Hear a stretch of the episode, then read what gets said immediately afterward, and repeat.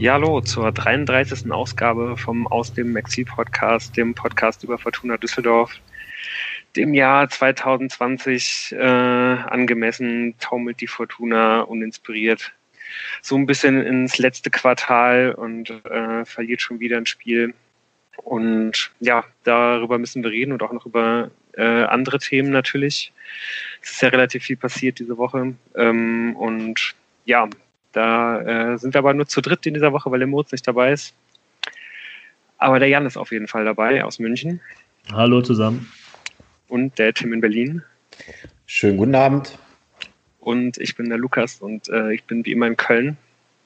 Und ja, ich würde sagen, wir äh, stürzen uns mal direkt rein, aber ähm, ich glaube, dass es ganz gut ist, wenn wir diesen ganzen ähm, Transferteil, es hat sich jetzt ja einiges noch im Kader getan in den letzten Tagen, wenn wir das so ein bisschen nach hinten schieben und irgendwie uns, und uns erstmal um äh, das Tagesgeschäft kümmern, nämlich die äh, 2 zu 1 Niederlage gegen Kiel und äh, dann mal so ein bisschen ähm, den Blick ein bisschen weiten, so aufs Große und Ganze.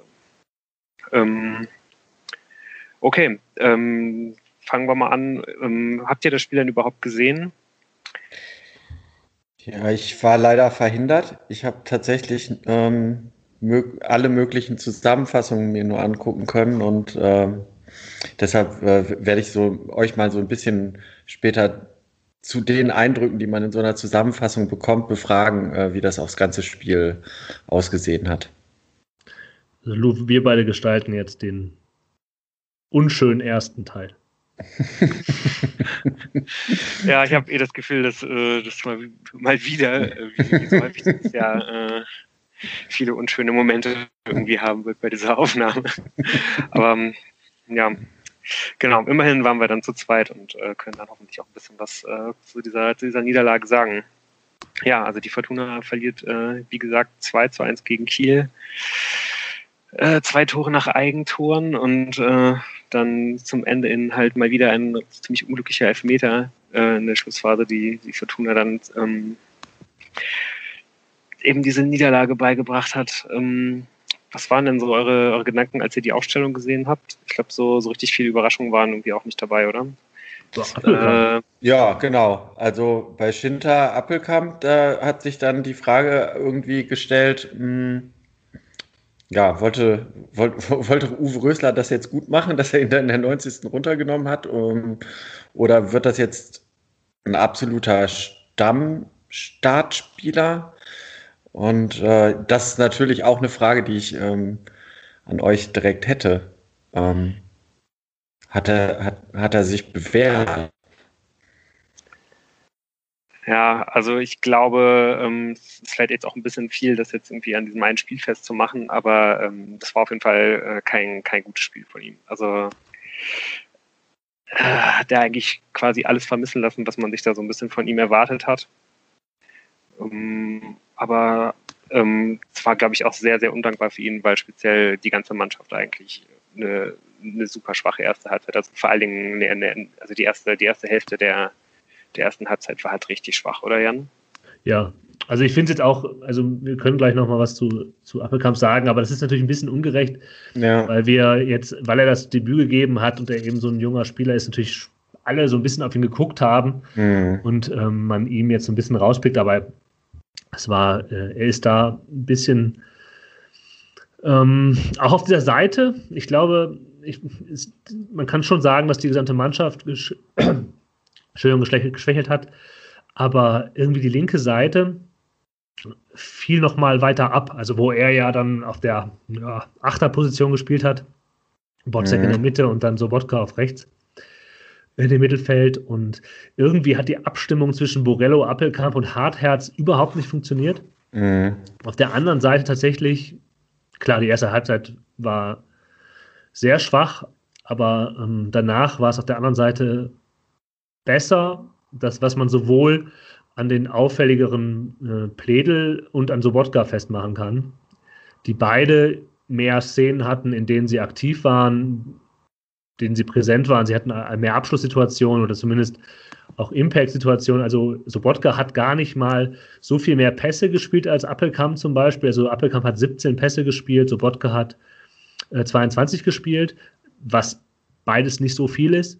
Ähm, aber Sobotka hat die viel wichtigeren Pässe und auch die Pässe viel weiter in der Offensive gespielt und Appelkamp hing dann so ein bisschen zwischen Hardhead und Borello fest und wenn Borello so reingezogen ist, dann ist Appelkamp nach links ausgegangen, nach links außen mhm. gegangen. Mhm. Vielleicht auch, weil er ja auch vorher auf Außen irgendwie gespielt hat, aber das hat auch nicht so richtig funktioniert. Gerade weil auch Hartherz ja eigentlich sehr hoch stand. Aber das war wirklich, ich weiß nicht genau, was da, was da passieren sollte eigentlich. Äh, und das passte zu diesem gesamten Fortuna-Auftritt, vor allem in der ersten Halbzeit, wie, wie Lu das auch völlig, völlig zu Recht sagt. Die war, der war desaströs. Ja, zumindest hat man äh, auf der Seite es ja, glaube ich, defensiv zumindest ein bisschen besser gemacht als, äh, als auf der anderen Seite war mein Gefühl. Also das hat zwar jetzt auch nicht irgendwie wahnsinnig sattelfest ausgesehen, aber über die ähm, über die rechte äh, Verteidigungsseite der Fortuna, äh, das war ja eigentlich so der, der, der Punkt am Spielfeld, über den so in der ersten halben Stunde eigentlich ähm, am meisten Angriffe irgendwie liefen. Ähm, und wo es eigentlich irgendwie lichterloh gebrannt hat, was natürlich auch so ein bisschen damit zu tun gehabt haben kann, äh, dass Fortuna da nochmal extra instabil dadurch war, dass ähm, ja, sich halt nach zehn Minuten Zimmermann verletzt hat, was natürlich auch mega, mega bitter ist. Mhm. Und dann von Jean, Jean Zimmer ersetzt wurde. Was wir jetzt auch noch gar nicht erwähnt haben, äh, ist ja, dass sowieso irgendwie zumindest noch relativ kurzfristig ähm, dann ähm, zwei weitere Leute, die so zur, zur absoluten Achse irgendwie gehören, mit Hoffmann und äh, Ruben Hennings oh Gott, ja. ausgefallen sind. Also man darf ja äh, wirklich auch irgendwie nicht so ganz außer Acht lassen, dass die Fortuna wirklich auch wieder vom, vom Verletzungspech irgendwie gefolgt war. Ne? Ja. Wenn man dann irgendwie noch auf Iowa guckt und auf Prip, der anscheinend irgendwie für eine wichtige Rolle irgendwie äh, eingeplant gewesen ist vor der Saison. Von daher ist das alles schon äh, damit jetzt vielleicht nicht irgendwie äh, komplett zu, äh, zu entschuldigen, aber doch irgendwie zumindest ein Stück weit zu erklären, würde ich mal sagen. Ja, du hast absolut recht. Da, also da, wir sind da jetzt ein bisschen durchgepäst durch, durch die Anfangsentscheidungen, die da gefällt werden mussten aufgrund von mh, hm, Verletzungen. Äh, für ihn hat ja der, der also deshalb war es nicht überraschend, weil man dann wusste, als nachdem Hoffmann ähm, ausgefallen war, dass Kreinsch sein Debüt geben wird, weil viele andere Möglichkeiten gab es ja nicht und mit dem Linksfuß Innenverteidiger, den die Fortuna ja haben wollte, war er dann ja genau dafür auch vorgesehen, hat eben dann so gespielt. Und äh, so viel kann man sagen, er war einer der wenigen, die nicht negativ aufgefallen sind. Ähm, und das wiederum spricht für ein halbwegs gelungenes Debüt äh, bei der Fortuna. Er ist mir jetzt nicht aufgefallen, dass er da besonders Anpassungsprobleme gehabt hätte in dem Spiel. Das nee, war eher bei allen anderen auch. der Fall. Nee, fand ich eigentlich auch. Also Kreinsch hat mich eigentlich auch äh, so für die Rolle, die, die man ihm wahrscheinlich irgendwie diese Saison so zugedacht hat, äh, ja, äh, doch, ich, ich sag dann ruhig mal jetzt überzeugt, weil äh, das einfach nach einer grundsoliden Nummer 3 aussah, linker Fuß, äh, keine Fehler gemacht und irgendwie absolut in keinster Sekunde irgendwie so ausgesehen, als ob ihn, äh, dass da halt irgendwie halt als ob er, als ob das äh, ihn irgendwie da übermannen würde oder so. Also ich glaube einfach ein grundsolider Typ, den kann man, den kann man einfach immer reinwerfen, den kann man einfach immer spielen lassen. Mhm. Aber jetzt also, nach den äh, Eindrücken von dem Spiel, genau.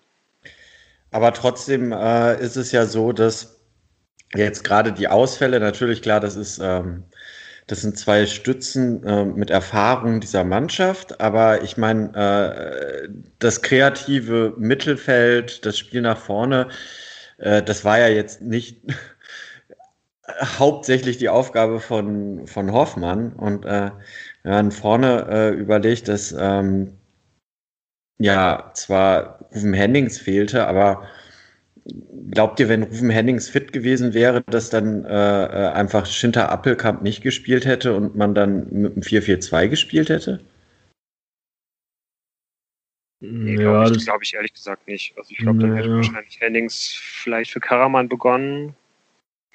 Oder ja, es ist, ja, wäre natürlich eine Option gewesen. Da müsste man jetzt irgendwie auch wahrscheinlich mal mit, äh, mit, mit Rösler sprechen, was er sich da so gedacht hat. Aber ähm, ich glaube vor allem, dass es auch nicht viel an dem geändert hätte, äh, was, was auf dem Feld letztendlich passiert wäre, weil ich glaube, es, es hätte halt einfach so oder so das eklatante Problem gegeben, äh, den Ball vom, vom Mittelfeld irgendwie ins letzte Drittel zu ja, bekommen. Das hat man deshalb, jetzt halt auch mit drei zentralen Mittelfeldspielern nicht geschafft. Ja. Und das hätte man wahrscheinlich auch ja. nicht mit einem Mittelfeldspieler weniger geschafft. Und deshalb äh, war meine äh, wichtigste Frage, weil ich ja nur den Zusammenschnitt gesehen habe, ob Appelkamp sich da angeboten hat. Und das scheint ja nicht so zu sein. Nee, das ist ja das, ähm, das Interessante. Ich hätte auch gedacht, dass er eher den offensiveren Part spielt. Aber wenn man sich mhm. anguckt, wo er seine Pässe gespielt hat, wo er sich auf dem Feld aufgehalten hat, dann war es echt eher an der, an der Seitenlinie und auch viel zurückgezogener. Also wenn man, es gibt ja immer diese real, reale Position, wo der mhm. Spieler sich auf dem Spielfeld aufhält. Und da war er ähm, zurückgezogen, eher auf Höhe von Botzek. Und Sobotka war der viel aktivere äh, von den drei Mittelfeldspielern. Was vielleicht auf das, auf das Problem hinweist. Also, das haben wir letzte Mal schon besprochen. Und es ist kein, kein Vorwurf an Marcel Sobotka, der dafür, dass der Rest der Mannschaft, die Mannschaft eigentlich kein, kein gutes Spiel gemacht hat, war er immerhin auffällig, war überall zu finden und äh, hat tatsächlich auch ein paar vernünftige Dinge gemacht, aber er ist halt nicht der Spieler, den du flach scharf anspielen kannst im Mittelfeld, der dann den Ball sofort verarbeitet und weiterleiten kann. Das ist, mhm. kann er halt nicht. Und mhm. ähm, da fehlt halt der Spieler, der das können müsste. Den hat die Fortuna nicht. Und so viel können wir ja vorausgreifen, hat sie auch aktuell noch nicht im Kader. Äh, mit Tripp ist noch einer sogar noch verletzt. Und das ist so ein bisschen das Ding. Und das andere, es lag aber nicht nur daran, dass man die Pässe irgendwie nicht angebracht hat, oder doch, das fühlt sich sicherlich auch mit rein, aber das Zweikampfverhalten, die Körperlichkeit war überhaupt nicht da. Die haben sich in der ersten Halbzeit von Kiel den Schneid abkaufen lassen. Das war schon ziemlich eigen und dann ist ihnen halt das auf den, auf den Fuß gefallen, was sie sich vorgenommen hatten, weil wir hatten es ja schon angekündigt. Kiel wird abwartender spielen und Fortuna mehr Ballbesitz theoretisch haben. Und deswegen waren die Außenverteidiger relativ hochstehend. Ähm, man war mhm. ziemlich da auf Kante genäht und mhm. man hat ständig den Ball verloren und hat Kiel genau in die Karten gespielt mit den Umschaltsituationen. Und wie Louis schon beschrieben hat, dann ist über Außen eigentlich alles passiert. Die Kieler haben über Außen dann sehr viel kreiert. Ich fand es jetzt sogar auf beiden Seiten gleich schlecht, äh, tatsächlich. Also auch über, über die Hartherz-Seite ist durchaus Gefahr äh, entstanden, wobei zugegebenermaßen die rechte Verteidigerposition da noch anfälliger war. Aber mit den, mit den dreien da vorne, mit Rese, mit, ähm, äh, na, wie heißt da, äh, Bartels und vor allem Lee, der irgendwie krasser Spieler ist, der ja. sehr, sehr, also gerade in diesen Umschaltsituationen unglaublich schnell und passsicher äh, sind die überhaupt nicht zustande gekommen. Und man kann froh sein, man kann sich bei Kastenmeier bedanken, dass es nur 1-0 zur Halbzeit stand. Ja, das hat man ja im Zusammenschnitt auch gesehen. Also ich meine, das 0 zu 1 ist ja tatsächlich äh, mehr als sinnlos, aber insgesamt äh, ist es natürlich bis zur Pause kann, kann, kann da auch äh, noch ganz anderes passieren. In, ähm, nach diesem Zusammenschnitt äh, fand ich es dann verwunderlich, als ich mir die Statistiken angeguckt habe, weil es da ganz anders aussieht, dass äh, Fortuna deutlich mehr auf das Tor geschossen hat, alle, äh, also neben das Tor geschossen hat. Also die Bälle, die auf das Tor kamen, waren wohl re relativ wenig. Ähm, die hat man jetzt in dem Zusammenschnitt alle nicht gesehen. Waren das dann alles so Schüsse, die irgendwie in den Himmel gehen oder? Ja, es waren auf jeden Fall äh, wenig äh, wirklich ähm, gefährliche Aktionen irgendwie dabei, was ähm, es hätte vielleicht irgendwie auch ein bisschen gefährlicher sein können, wenn es nicht äh, vornehmlich immer Marcel Sobotka irgendwie gewesen wäre, den man da in Abschlusssituationen gebracht hätte. Das ist halt wirklich nicht seine Stärke. Also ähm, ganz egal irgendwie, ob jetzt per Kopf oder vor allen Dingen halt irgendwie, wenn, äh, wenn er halt irgendwie aus dem Mittelfeld nachrückt. Da hat die Fortuna das halt wirklich das ein oder andere Mal dann irgendwie auch mal geschafft, irgendwie mal mit äh, ein paar ganz cleveren Ball irgendwie in den Rückraum irgendwie ihn mal äh, gefährlich anzuspielen, aber der schafft es dann ja wirklich wirklich eigentlich gar nicht, da mal einen äh, einigermaßen harten, platzierten Abschluss irgendwie draus, draus zu machen, was irgendwie auch wirklich dann ein bisschen unglücklich ist, weil er ansonsten sehr, sehr gut gespielt hat. Und ähm, ja, aber dadurch, dass er dann irgendwie, auch wenn er halt eben der offensivste von diesen Mittelfeldspielern äh, da im Zentrum ist, er es halt dann nicht schafft, diese Torgefahr zu entwickeln, die, die, die da wirklich irgendwie auch wichtig wäre. Und auf der anderen Seite, wenn er halt in dieser Appelkamp-Rolle spielt, was er jetzt wirklich halt mehrmals in, der, in dieser Saison, aber eben auch in der letzten schon irgendwie gemacht hat. So, da hat man auch immer gesehen, dass, dass ihm diese Rolle irgendwie eigentlich auch nicht so liegt. Und ich habe gerade eigentlich irgendwie mit jedem Spiel, das irgendwie mehr ins Land geht, so das Gefühl, so, dass halt Marcel Bodka halt irgendwie keine, ja, keine richtige Rolle mehr irgendwie findet in dieser Mannschaft. Mhm. Weil sobald Botzek in der Mitte das gar nicht schlecht gemacht hat, fand ich. Also er hat das gemacht, was er machen musste, würde ich jetzt sagen. Er ist nicht abgefallen. äh, aber hat halt auch nicht, nicht retten können, weil natürlich diese Gegenstöße von Kiel in einer Geschwindigkeit vorgetragen war, da konnte er auch nicht mehr viel machen. Und eben gerade über die Außen, die dann sehr offen waren, weil die Außenverteidiger hoch standen, ähm, da war nicht mehr viel zu holen. Ich würde bei den Schüssen, wenn du sagst, würde ich ja noch schon auf die zweite Halbzeit verweisen, weil ähm, da wurde es dann besser, da gab es mehr Offensivaktionen der Fortuna und auch mehr Abschlüsse, was man positiv nennen kann, wenn man was nennen möchte, wenn man was Positives finden will in diesem Spiel. Dann, dass man die Friedhelm-Funkelisierung des Abschlusses etwas hinter sich gelassen hat, vielleicht auch, weil Erik Tommy nicht mehr im Kader ist, weil die meisten der Abschlüsse, seien sie auch noch so wenig konsequent und überzeugend gewesen, waren immerhin aus dem 16er. Mhm. Und das hat man in der, in der ersten Liga noch ganz anders gesehen. Da war das eher so, man schießt, wenn man eine Situation sieht, dann haut, haut man drauf. Und da merkt man schon, okay, es soll im 16er passieren, aber da passiert einfach noch zu wenig. Man kommt auch nicht dahin. In der ersten Halbzeit einfach fast gar nicht. Äh, und wenn, dann wurde halt geblockt. In der zweiten Halbzeit wurde es ein bisschen besser. Ähm, und da weiß ich nicht, Lou, ob du sagen würdest, es wurde besser, weil Fortuna besser war oder lag es eher an Holstein Kiel, dass es besser wurde? Ja, das ist ja irgendwie immer relativ schwer zu sagen, ne? ob äh, wer, wer da jetzt irgendwie äh, wirklich ähm, den ersten Impuls irgendwie gegeben hat. Aber ich fand ja schon, dass, dass man gesehen hat, dass halt irgendwie Kiel vielleicht die Intensität, äh, die sie in der ersten Halbzeit gegangen sind, nicht mehr so ganz mitgehen konnten. Oder dass ihnen da vielleicht irgendwie auch die Pause so ein bisschen ähm, halt den Rhythmus irgendwie so ein bisschen gebrochen hat. Ja.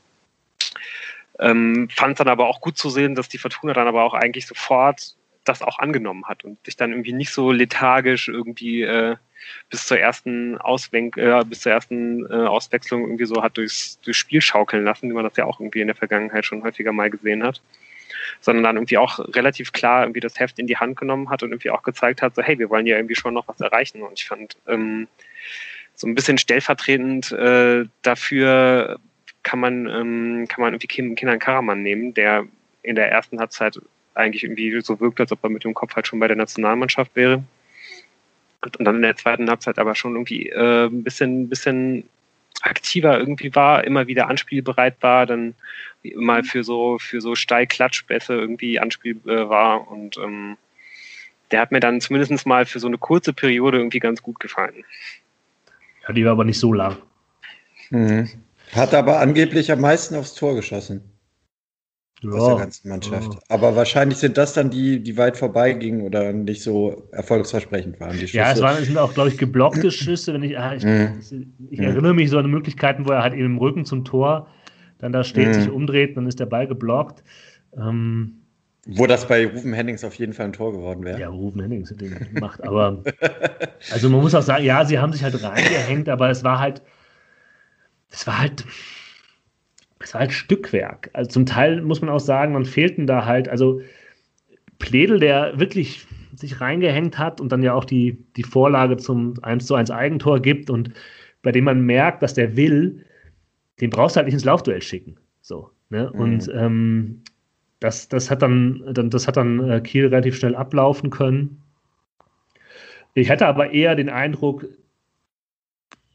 also da, da, dass das Kiel auch genauso, was, wie Lu das beschreibt, den ist so ein bisschen der Rhythmus gebrochen und diese, diese Bissigkeit, die die hatten, das fand ich wirklich beeindruckend in der ersten Halbzeit, ähm, hatten sie nicht mehr und dann konnte daraus Fortuna eben ein bisschen was kreieren. Aber so richtig ähm, aber wollten die verwalten oder also konnten die dann wieder einen Gang hochschalten, äh, nachdem das äh, Ausgleichstor gefallen ist? Oder kann man das nicht so sagen? Also nicht sofort, aber ähm, danach kippte das Spiel wieder. Mhm. Und es meiner Lesart würde ich sagen, es kippte, weil Kiel gemerkt hat in der ersten Hälfte der zweiten Halbzeit, dass sie dieses Spiel jetzt hier verblöden es hätte mhm. halt schon 2-0, 3-0 stehen können, mhm. wenn Kastenmeier da nicht gehalten hätte, besser. Ähm, und dann haben die einfach nochmal aufgedreht und die mhm. Fortuna hat da nicht richtig mithalten können, fand ich.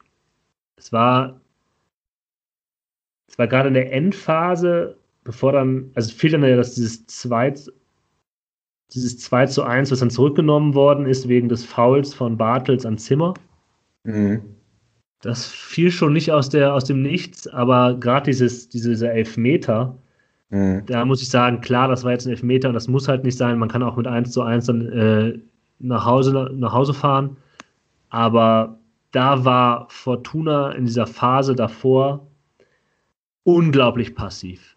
Mhm. Hab zugeguckt, war nicht mehr am Mann dran, waren völlig verunsichert und man hat eben das, was man letzte Saison auch schon gemerkt hat, in diesen Endphasen, wo die anfangen, anfangen zu merken, scheiße, wir könnten hier noch was verlieren. Mhm. Dieser Endphase eben auch noch mal, gemerkt. Man hat ähm, zwischendurch noch mal, wir rasen jetzt hier ein bisschen durch und die Tore werden auch nicht besprochen, aber gibt es noch mal diese Möglichkeit, in der Offensive, wo Schinter Appelkamp eigentlich oh unfassbar viel Platz hat und man eher gedacht hat, hat der Schiri irgendwie abgepfiffen, weil die auch die, die Kieler sich kaum bewegt haben und er dann auf rechts halt in diesen Strafraum reinziehen kann. Und man merkt einfach, wie er denkt und denkt und denkt und denkt sich, nein, nein, nein. Mhm. Äh, und leider dann diesen Ball vertändelt. Ähm, und auch hier 19 Jahre jung und äh, man, es ist sein Debüt und man muss jetzt hier nicht äh, sich auf ihn fixieren. Das hätte auch allen anderen passieren können. Aber das spricht halt eben für dieses, für dieses viele Nachdenken, was da in dieser Endphase passiert ist. Und ähm, ja, dann gibt es halt noch ein paar Chancen. Und Fortuna mh, hm, verliert dieses Spiel dann verdient. Mhm. Was glaubt ihr, wie wäre das Spiel ausgegangen, wenn ganz früh äh, der, der Kopfball gesessen hätte? Äh, ich äh, hatte ja nur die Zusammenfassung, wer war das denn nochmal? Äh, ganz am Anfang gab es doch, äh, ja. genau, ja. Glaubt ihr dann, äh, dass es halt einfach jetzt momentan noch die, auch, auch, auch dieses, wir wissen nicht so genau, wo wir stehen und wir fangen dann an nachzudenken und dann liegen wir zurück und dann kommt eins zum anderen ist? Oder also ich sag mal, ich finde, äh, aus dem Zusammenschnitt hat man ja schon gesehen, dass Kiel einfach eingespielt ist und auch in der ersten Halbzeit halt Chance um Chance hatte und dass das nicht unbedingt, wenn man das Ding macht, ähm, anders ausgeht. Aber würde mich mein, mal interessieren, was eure Meinung ist. Ich glaube, es wäre nicht großartig anders ausgegangen. Also irgendwie im Augenblick vermittelt diese Mannschaft halt wie schon in so vielen Spielen diese Saison wird den Eindruck, du, du kannst halt punkten, wenn halt äh, in den letzten zehn Minuten Kastenmeier den Elver hält. So. Das, glaube, irgendwie mit, mit, äh, mit dieser Erkenntnis kann man halt irgendwie, glaube ich, jetzt mal wieder aus diesem Spiel irgendwie rausgehen. Aber das, und das ist halt wirklich bitter, weil irgendwie genau wie Jan das gerade angesprochen hat, irgendwie auch gerade nach dem 1 zu 1, so, da war eben noch so eine Phase, wo man irgendwie, wo, wo sich eigentlich erstmal am Spiel nicht so, wo sich am Spiel erstmal nicht so wirklich stark was verändert hat, wo man irgendwie dachte, die Fortuna spielt jetzt halt einfach so weiter. Mhm. Weil du, du hattest die Kieler in dem Augenblick halt schon auf jeden Fall an dem Punkt, wo du halt irgendwie mit ein bisschen mehr Entschlossenheit und auch mit ein bisschen mehr Cleverness und mit ein bisschen weniger Nachdenken, wie gerade an dieser äh, Appelkamp-Chance halt, so, du hättest da auch einfach gewinnen können, wenn du dich halt clever anstellst, so, ne? Aber mhm. ja, das, das ist halt einfach nicht so einfach, ne? Wenn gerade wenn du irgendwie aus so einer Serie von super vielen nicht gewonnenen, weggetrottelten Spielen irgendwie kommst, so dann, ja, dann kann man das halt irgendwie nicht so einfach abschütteln. Und das hat die Mannschaft halt gerade, ja, hat leider halt irgendwie wieder mal gezeigt. Also ich sehe. Ja. Ja, aber ich, ich finde es nicht so. Ich glaube nicht, dass die Fortuna diese Spiel hätte gewinnen können. Also für mich war das einfach, das 1 zu 1 war das, was man mit Glück, weil auch das wäre Glück gewesen. Ja ähm, nach, nach Düsseldorf gebracht hätte. Aber dass die Fortuna, Düsseldorf, dass Fortuna dieses Spiel gewinnt, da äh, muss schon sehr viel Pech auf Kieler Seite ähm, zusammenkommen. Ja, und, dafür, dafür äh, war es nicht gut genug. Als i-Tüpfelchen holt sich dann dann so noch die gelb-rote Karte. Ähm, ich muss ganz ehrlich sagen, als, also ich sag mal, ich habe ja äh, auch schon während des Spiels und nicht danach äh, mir das äh, diverse Zusammenfassungen angeguckt, während des Spiels den Ticker verfolgt. Und da habe ich mir wirklich nur an den Kopf gefasst und habe gedacht, ey, genau das richtige Spiel, was du in dieser Saison nicht siehst. Ähm, aber das ist ja schon krass. Also ich meine, diese, äh, das wiederholt sich ja jetzt schon am dritten Spieltag, dass man sich da eine unnötige gelb-rote Karte holt. Und ich meine, ich hoffe mal einfach, Hoffmann ist in den, im nächsten Spiel wieder fit. Also ähm, ist nicht so geil, da jetzt äh, noch jemanden gelb-rot gesperrt zu haben, weil wenn ich jetzt die letzten zwei Spiele zugrunde lege, ist dann so ja auch echt äh, eine solide und gute Verstärkung und jetzt fällt er halt im nächsten Spiel aus. So, das hätte nicht sein müssen. Ja, und ja. Äh, die gelb-rote Karte jetzt unnötig zu nennen, ist halt auch eher ein Euphemismus. Also ich war, glaube ich, wirklich selten so perplex äh, bei, einer, bei einer Szene, bei einem Fortuna-Spiel. Ich habe mich wirklich irgendwie eine längere Zeit gefragt, was da irgendwie passiert ist, was ich nicht verstanden habe. Ich weiß nicht, ob du da irgendwie eher dahinter gestiegen bist, Jan, was Danzo da irgendwie eigentlich erreichen wollte in dem Augenblick. Naja, es gab dann, also alle haben das sicher so ein bisschen gedacht und dann ich habe dann im Internet dann so, ja, vielleicht hat er ja was falsch verstanden oder was anders gesehen. ich mir, ja, aber was?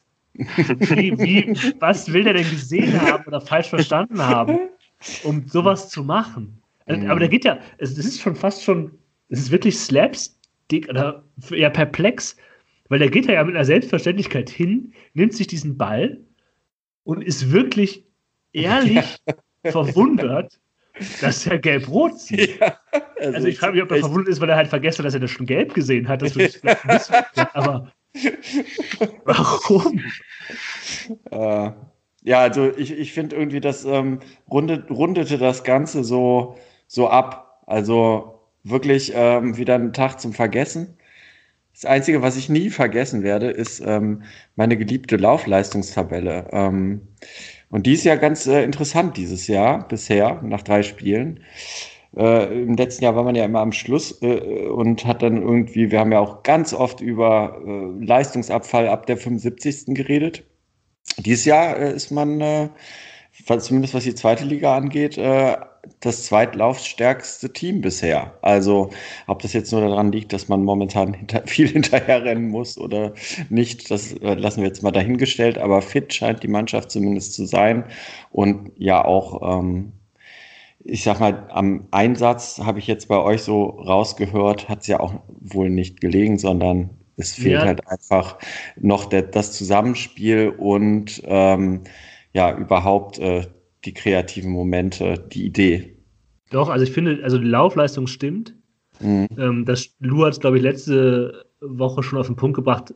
Die Fortuna muss halt unglaublich arbeiten für relativ wenig, was dabei rumkommt. Also man muss sich halt unglaublich anstrengen. Und was Einsatz angeht, ich finde schon gerade in der ersten Halbzeit hat es auch an Einsatz gefehlt, weil es geht nicht nur darum, dass du über den Platz läufst, sondern auch wenn der Gegenspieler neben dir ist, dass du deinen Körper reinstellst und da nochmal Energie reinbringst, um den Zweikampf zu gewinnen. Das ja, das, hat, das müssen die ja erst lernen in dieser Liga, weil im letzten Jahr war der Gegenspieler schon weg. Das kann natürlich sein. letztes Jahr war das dann schon ganz anders. Ja. Aber gut, ich meine, wie viele Spieler waren letztes Jahr dabei? Ah ja, das stimmt. Äh, das, äh, mag man immer noch. Ich, ich, es gibt ja auch jetzt schon erste Uwe Rösler Fragezeichen, die gestellt werden. Ich gebe ihm noch so bis zum fünften Spieltag. Es gibt aber jetzt schon so, es ist ja auch nicht mehr allzu lange hin. Ja, richtig. Ähm, aber klar, es gibt Verletzte und so ein bisschen, die Mannschaft wird immer durchgewürfelt. Aber ich fand das irgendwie, die, die Balance stimmte nicht so richtig gegen Kiel. Und ob man dann aufgrund eigener Leistung in der zweiten Halbzeit zurückgekommen ist, ja, man hat sich vielleicht stabilisiert. Ähm, ich würde ihn da jetzt auch noch nicht stark anzweifeln, aber klar, die. Aber du ähm, gibst ihm noch bis zum fünften Spiel. Nee, also nicht, nicht, nicht um jetzt endgültig, nicht um ihn dann rauszuschmeißen, sondern um halt, Ach, okay. ein, um halt eine Meinung darüber zu bilden, was er in der zweiten Liga mit dieser Mannschaft leisten kann. So. Ähm, und das, das muss nicht dann nicht heißen, dass Uwe Rösler nicht der richtige Trainer ist ähm, für das, was die Mannschaft leisten kann, sondern einfach nur sich einfach nochmal einen Eindruck zu geben, weil der aktuelle Eindruck ist leider der, den man jetzt in vier Spielen bekommen konnte, inklusive Pokal. Ähm, dass wenn die Fortuna die Stabilität hinten nicht hat, dann verliert sie die, verliert sie die Spiele. Und mit Stabilität hinten kann man, muss man darauf hoffen, dass die viele Arbeit, die man investieren muss, um oben und vorne ein bisschen Chancen zu kreieren, ähm, dass die sich vielleicht für ein bis zwei Tore ausbezahlt. Aber aktuell ist die Fortuna keine Mannschaft, von der ich mehr als ein Tor erwarte. Ja, so. ich auch nicht. Das mehr. ist schwierig. Aber ich muss ganz ehrlich sagen, ähm, ich würde auf jeden Fall, bis ich da eine Einschätzung geben kann, noch ein bisschen mehr Zeit ins Land gehen lassen. Und das ist jetzt auch so ein bisschen die Überleitung, weil jetzt wissen wir, mit welchem Kader gearbeitet wird. Und da ist ja noch ein bisschen was passiert. Ja, genau. Ähm, ich finde auch, dann können wir jetzt mal so ein bisschen auf die, ähm, auf die Kaderverschiebung, auf die Wechsel schauen, die es jetzt äh, noch im, im Kader gegeben hat seit der letzten Aufnahme. Und ähm, ich glaube, dann macht es vielleicht Sinn, wenn man zum allerersten äh, jetzt nochmal auf den einen Spieler schaut, der die Fortuna ver verlassen hat seit letzter Woche mhm. und danach mhm. auf die Zugänge. Und das mhm. ist Nana Ampoma. Äh, Nana Ampoma wird die Fortuna verlassen. Äh, da wird, glaube ich, ein relativ großes Missverständnis beendet. Also das hat ja wirklich absolut gar nicht funktioniert. Ähm, ja, aber er bleibt der Fortuna erhalten. Er wird nämlich, äh, er verlängert nämlich seinen Vertrag um ein Jahr und wird für zwei Jahre ausgeliehen an Royal Antwerpen und wird äh, mit denen sogar Europa League spielen können dieses Jahr. Ähm, was war denn so euer erster Gedanke, als ihr davon gehört habt? Also von, gerade von dieser Vertragsverlängerung. Ja, ja. Also der, der so, dann so Moment äh, auf dem Transfermarkt quasi dass man das nicht verstanden hat. Ah, also du meinst nicht, dass er jetzt weg ist, sondern dass sie noch den äh, ähm, Vertrag, was, was, was wir dazu denken, dass, genau. dass sie den Vertrag vorher verlängert haben. Genau, also ich würde jetzt mal davon ausgehen, da man ja auch äh, ziemlich offen kommuniziert hat, dass ähm, wenn er gehen wird, man auf jeden Fall einen Nachfolger verpflichten wird und zum äh, Zeitpunkt der offiziellen Bekanntgabe der Nachfolger ja auch schon da war. Äh, also ich glaube, da, da, muss man ja nicht drüber spekulieren, dass das an sich dieses äh, Ne, also einfach dieser Wechsel, Nana Ampuma verlässt die Fortuna und sucht sein Glück anderswo und man äh, versucht, äh, ihn halt zu ersetzen, erstmal ein guter Gedanke ist für alle Beteiligten. Aber ja. warum dann diese Verlängerung? Ja, also ich, mein Gedanke dazu war, man hat die, den Vertrag verlängert, um noch jemanden zu finden, der ihn leiht. Und dann haben die hoffentlich eine Kaufoption, oder? Ja, also nee, ich glaube. Das doch aus, oder? Ja, also ich, ich glaube, ne, also Nana, Nana Ampoma hat ja noch, hat ja noch zwei Jahre Vertrag. Und ich glaube, dass halt, ähm, ja, das halt einfach die Fortuna es leider nicht geschafft hat, einen Verein zu finden. Genau. Äh, der für Nana Ampoma annähernd auch nur das Geld auf den Tisch gelegt hätte, was die Fortuna damals investiert hat, was verdammt viel Geld in Gehalt und auch in Ablöse ja. gewesen ist. Und man kann jetzt natürlich auch nur darüber spekulieren, was Antwerpen jetzt ähm, am, am, Gehalt übernimmt und ob es da oder wie hoch da jetzt irgendwie auch noch vielleicht so eine kleine Leihgebühr ist. Aber ich glaube, ich, ich würde jetzt einfach mal optimistischerweise davon ausgehen wollen, dass, äh, dass das übernommen wird, zumindest das Gehalt und man vielleicht sogar noch eine kleine Leihgebühr da bekommt. So. Ähm, ja, und dass die Fortuna einfach dieses, dieses Investment halt nicht aufgeben wollte, dass man halt zumindest halt immer noch überzeugt ist vom Talent von Anna Amproma und davon, dass er halt auch, wenn er jetzt nochmal ähm, eine, eine, gewisse Zeit halt in Belgien spielt, halt doch nochmal irgendwie das zeigen kann, weswegen man ihn letztendlich geholt hat. Und dass man halt einfach, ja, ähm, ja, so, so, so kalt das halt immer klingt, eben halt dieses Investment nicht aufgeben will und dass man das halt Antwerpen wohl dann einfach einen Spieler gewollt hat, auf den man sich halt quasi für zwei Jahre verlassen will und einfach in der guten Verhandlungsposition war, um Fortuna dann zu sagen, hey, wir leihen den Van halt nur für zwei Jahre, wir wollen hier ein bisschen längerfristig irgendwie planen können. Und dann hat sich die Fortuna halt irgendwie darauf, darauf eingelassen mit der Hoffnung. Ich meine, Ampomar ist halt auch immerhin äh, erst 23 Jahre alt. Nehmen wir mal an, im besten Fall spielt er jetzt da zwei Jahre gut, dass, dass er dann nochmal zu einem anderen Verein wechselt oder dass halt in genau. zwei Jahren eben auch äh, dann abhängig davon, wie sich so im, im, im, gesamten Profifußball das ganze Geschäft entwickelt, vielleicht auch einfach Antwerpen dann genug Geld hat, um ihn halt zu kaufen. Ja, aber sie haben wohl eine Kaufoption, wie Transfermarkt ja. äh, angibt. Also jetzt macht es auch Sinn. Ich habe das nämlich nicht. Ja, genau. Ja, klar. Ja. Also ich Darum kann mir auch vorstellen, ja. ne, also ne, Antwerpen hätte, hätte hat, würde einfach gerne diese Sicherheit haben, ihn da jetzt für zwei Jahre diesen, diesen Spieler halt zu haben. je nachdem, wie im nächsten Sommer die Situation ist, vielleicht spielt er ja da schon absolut Bombe jetzt ein, ein Jahr, was sicherlich irgendwie für, für die Fortuna das absolut beste Szenario wäre. Und äh, drängt dann vielleicht im nächsten Sommer schon auf den Wechsel oder Antwerpen ist schon nächsten Sommer so flüssig, dass sie ihn kaufen können oder wie auch immer.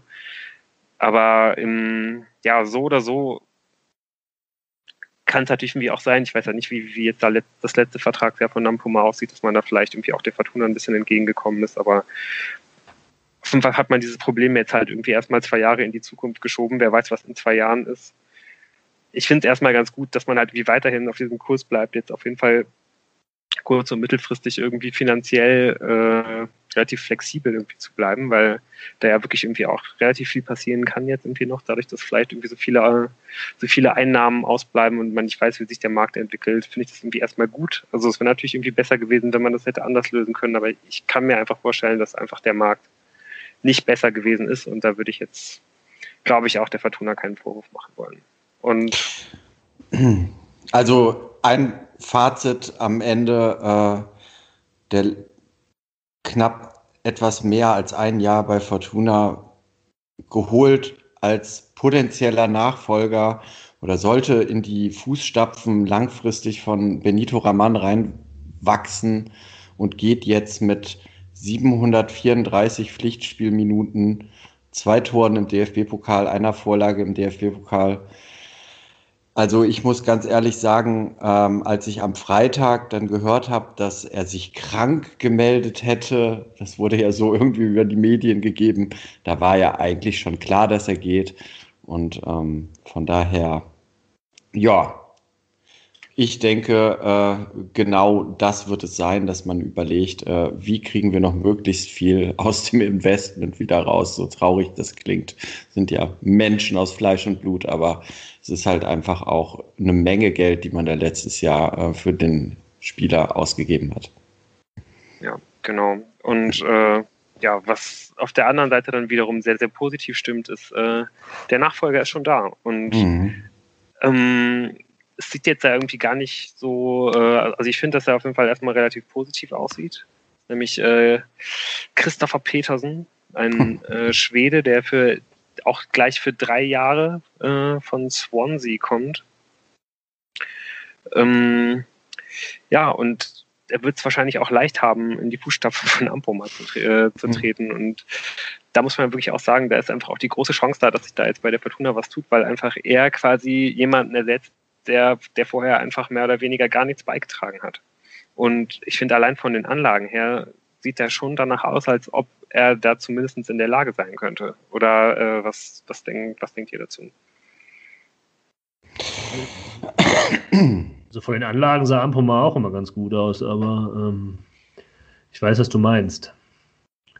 Ähm, ist so ein bisschen diese Kategorie, talentiert hat sich nicht durchgesetzt, äh, in, bei Swansea in der zweiten englischen Liga.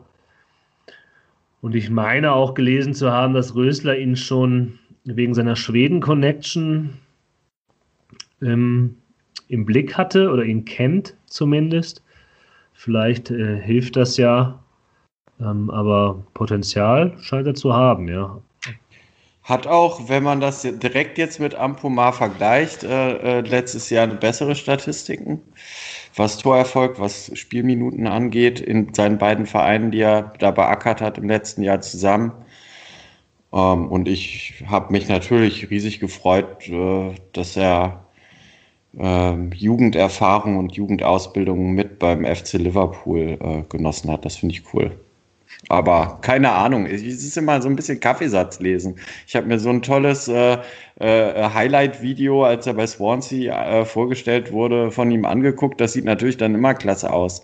Aber sowas findest du von Nana Ampomar auch. Also abwarten. Also ich habe große Hoffnungen in den Jungen, aber das hatte ich letztes Jahr in Ampomar auch.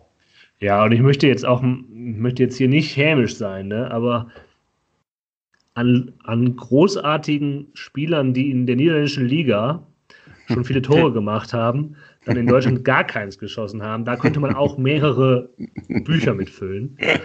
Also die Niederlande spielen halt ein bisschen anders, also vielleicht auch viel, viel spannender, viel offensiver und da schießt man eher mal ein Tor, mhm. als äh, in der zweiten Bundesliga, vor allem in der zweiten Bundesliga bei Fortuna Düsseldorf, die den Ball mit weniger Werf noch äh, vorne bringen, wie das vielleicht niederländische Erstligisten tun können. Mhm. Ähm, das ist so ein bisschen noch dieser, dieser Hintergedanke, äh, den ich habe, wenn ich sehe, dass jemand äh, viel in, in Holland getroffen hat.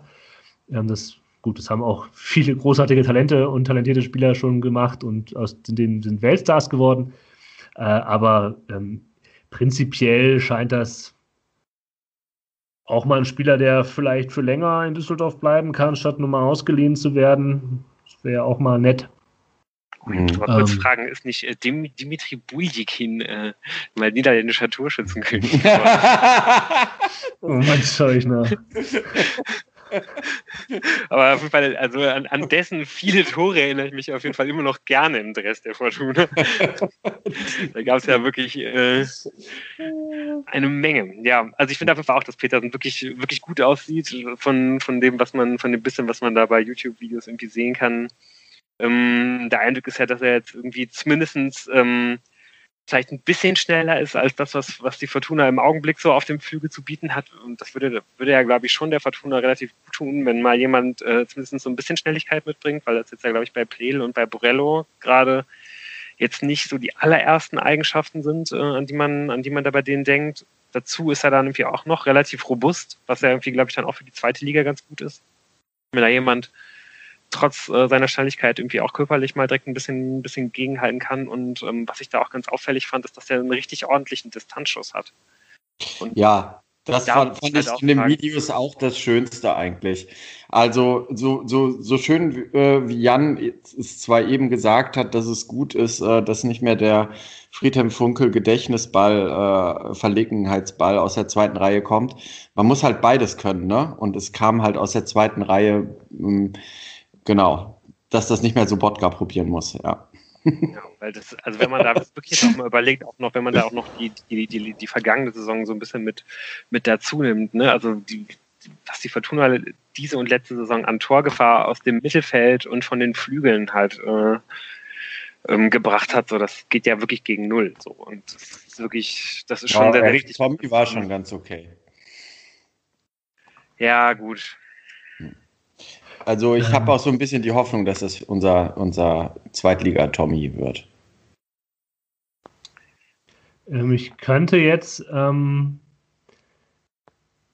noch kurz sagen, dass Dimitri Buljikin in der Saison 2010, 2011 Zweiter in der Torschützenliste der ah. Ehrendivisie geworden ist, hinter dem uns sicherlich sehr gut bekannten Björn Flemmings, ähm, damals 25, der tatsächlich, und so schließt sich der Kreis, 2017, 2018 seine Karriere bei Royal Antwerpen in Belgien äh, beendet hat. Also ähm, hoffen wir, dass das ein irgendwie interessantes Zeichen ist, das man deuten kann. Aber mit 21 Toren in 30 Spielen hat Buljikin ähm, gezeigt äh, bei Ado Den Haag, äh, wo, dass er weiß, wo das Tor steht, zumindest das in den Niederlanden.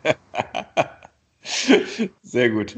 Ja, ich denke ja, mal, dann gucken wir mal weiter, wen, wer, wer noch alles gekommen ist. Hat sich ja, das Transferkarussell hat ja noch mal Fahrt aufgenommen.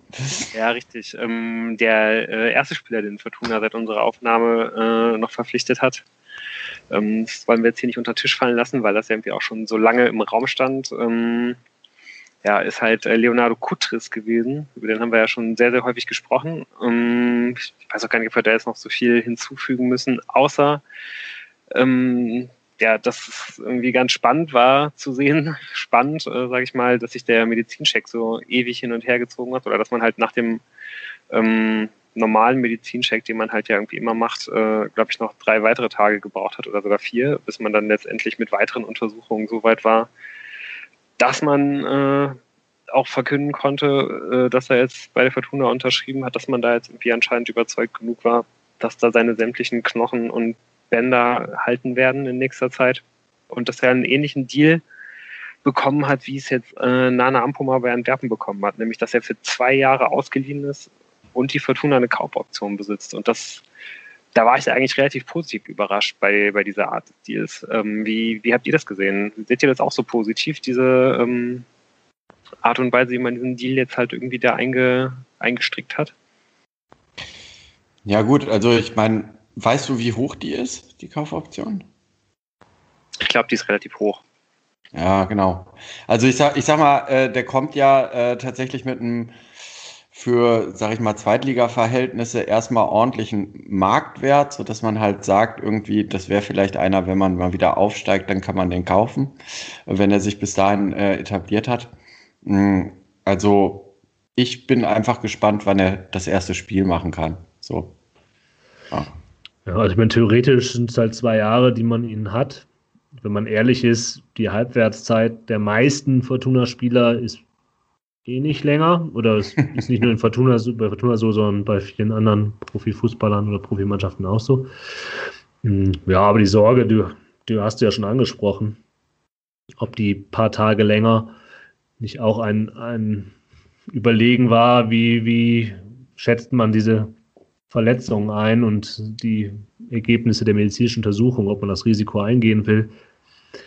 Ich bin auch sehr gespannt und hoffe nicht, dass wir hier einen zweiten äh, Contento vor uns haben. Mhm. Der, ähm, also für Contento, oder der Herr Sandhausen jetzt eine Heimat gefunden zu haben.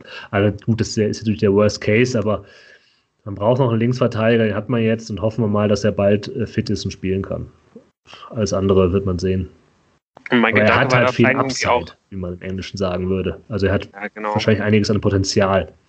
Genau, das denke ich halt auch, dass da wirklich richtig viel Upside irgendwie da ist. Und deswegen, wenn man jetzt mal so von der Verteidigungsposition weggeht, würde ich äh, ihn jetzt mal, wenn, wenn ich da sehr optimistisch rangehe, gar nicht so sehr mit Contento vergleichen wollen, sondern vielleicht eher mit einem anderen Spieler, den die Fortuna vor kurzer Zeit geholt hat, auch nach einem Kreuzbandriss, auch jemand, der, glaube ich, relativ viel Upside irgendwie hatte und dann nach einem Kreuzbandriss erst reinfinden musste und irgendwie erst so nach ähm, ja, dann irgendwie auch, auch, der hat dann für zwei Jahre unterschrieben und äh, wollte dann auch nicht verlängern. Und ich glaube, so sollte man Kutris halt irgendwie auch sehen, dass er vielleicht, dass man da einfach vielleicht jemanden bekommen hat, der sehr, sehr hohes Potenzial hat, der halt dann vielleicht nur zwei Jahre bleiben wird. Und äh, genau, weil ich meine, ihr habt wahrscheinlich schon gemerkt, äh, ja, ja. wenn ich mal nicht äh, Kevin Stöger, über den wir der bald wieder kommt. Kurz, kurz dann doch nochmal sprechen müssen. Ja. Aber vielleicht kann man Kurtis wirklich ein bisschen so sehen, dass er, dass da wirklich jemand gekommen ist, der vielleicht vom Talentlevel eigentlich eher ein bisschen über dem ist, äh, was die Fortuna eigentlich gerade so bekommt. Und wenn das halt funktioniert, äh, hat man eben die Möglichkeit, ihn halt zu kaufen und dann vielleicht direkt weiter zu verkaufen, wenn er halt wirklich so richtig gut spielt. Und wenn es halt eben nicht gut genug funktioniert, dann hat man halt trotzdem einfach diese Chance halt äh, gehabt, irgendwie das auszuprobieren. Also ich finde das eigentlich jetzt erstmal relativ positiv. Ja. Okay, ähm, dann äh, kommen wir dann noch zum letzten Spieler, den die Fortuna verpflichtet hat. Gestern äh, relativ kurz vor Transferschluss, nämlich äh, den österreichischen Innenverteidiger Christian Klarer. Christoph. Oh, Christoph, oh Gott, ich glaube, ich jetzt. wir, haben, wir haben zwei Christophs jetzt. da ist dir ein kleiner roter Armeefraktion-Versprecher ja, untergelaufen. Ja, ist mir auch aufgefallen. ja, sehr schön. Ja, also Christopher Clara unterschreibt einen Vertrag direkt für vier Jahre. Ähm, 19 Jahre ist er erst alt. Ähm, ja, von dem äh, muss die Fortuna ja relativ äh, überzeugt sein auch kam, war jetzt auch so ein bisschen ein Transfer, der so ein bisschen aus dem Nichts kam. Ähm, ich gehe mal davon aus, dass sie auch noch äh, jetzt vor dem gestrigen Tag nichts über ihn gehört hattet. Oder wie, wie ist das? Nein. Knapp nicht. Natürlich nicht. Ich glaube, das ist so ein Transfer. Also, man kann ja darüber, wir hatten das ja beim letzten Mal schon äh, mit Kreinsch, was für Auswirkungen das auf, auf, auf ähm, Siebert haben kann und so und ob man das noch braucht. Ich glaube, das ist ein Transfer, den kann man machen. Aber es ist, glaube ich, vor allem ein Transfer, den macht man, weil man die Möglichkeit auf einmal dazu hat.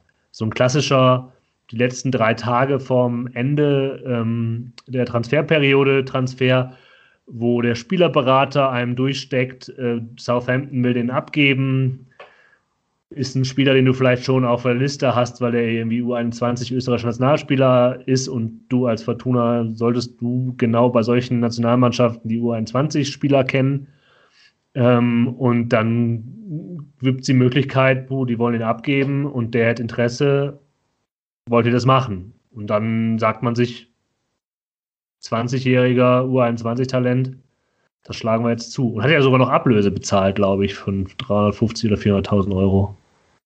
Mhm. Ich glaube ja, dass es ein bisschen anders gelaufen ist. Ich glaube ja, dass äh, Kevin Dunn so sich so drüber äh, geärgert hat, dass er jetzt gesperrt ist, wo momentan es in der Innenverteidigung eng ist, dass er sich dann nochmal an seinen alten Homie aus äh, Southampton-Tage, äh, Christoph Klara, erinnert hat und dann gesagt hat, ey, holt doch mal den Christoph, der vertritt mich nächste Woche. Ich hoffe nicht, dass das so gelaufen ist. Was ich mir halt viel eher vorstellen könnte, ist, dass die beiden denselben Agenten haben. Das habe ich jetzt gar nicht geschaut, muss ich ehrlicherweise sagen. Aber äh, das ist ja dann mhm. eigentlich auch oft so. Und wahrscheinlich auch denselben Agenten wie äh, der Trainer, der ja auch Österreicher ist. Aber das geht jetzt halt arg ins Spekulative. Das sollte man eigentlich nee, dann auch. Nee, nee.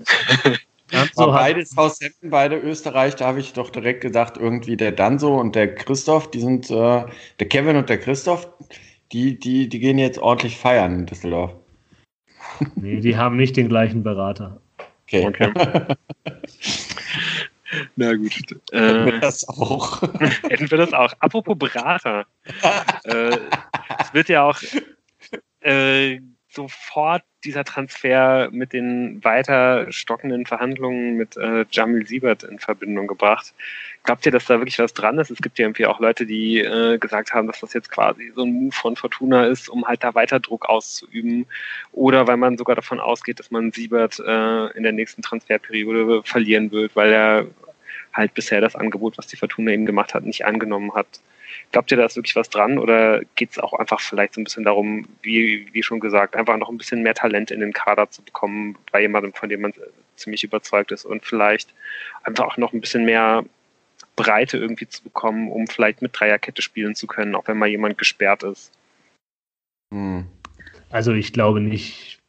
Also ich glaube, das sind die, die sind zwei Fälle, die man unabhängig voneinander bewerten muss, auch wenn die, auch wenn das schwer geht ich glaube, da steckt kein strategischer Plan hinter, sondern man, man wird weiter mit Siebert sprechen und hat jetzt auch Christoph, Christoph Klara ähm, verpflichtet für den Fall der Fälle, aber die Rheinische Post hat es ja, glaube ich, auch schon zusammengebracht und dann gesagt, naja, nächste Saison ist halt dann so weg und dann ist trotzdem nur noch, ist, ne, also Siebert ist ja jetzt vielleicht auch kein Spieler, den, von dem man erwarten kann, dass er diese Saison 15 Spiele macht, sondern hoffentlich weiß sein Lager auch, dass er ein Perspektivspieler ist, der in Düsseldorf gute Chancen hat, rangeführt zu werden und die auch nach wie vor hat. Und nächste Saison, wenn er sich anbietet im Training und sich vielleicht in den Einsatzmöglichkeiten, die er hat, äh, zeigt, dass er nächste Saison bei einem Mittelfeld-Zweitligaverein, äh, die Düsseldorf nächste Saison auch sein wird, ähm,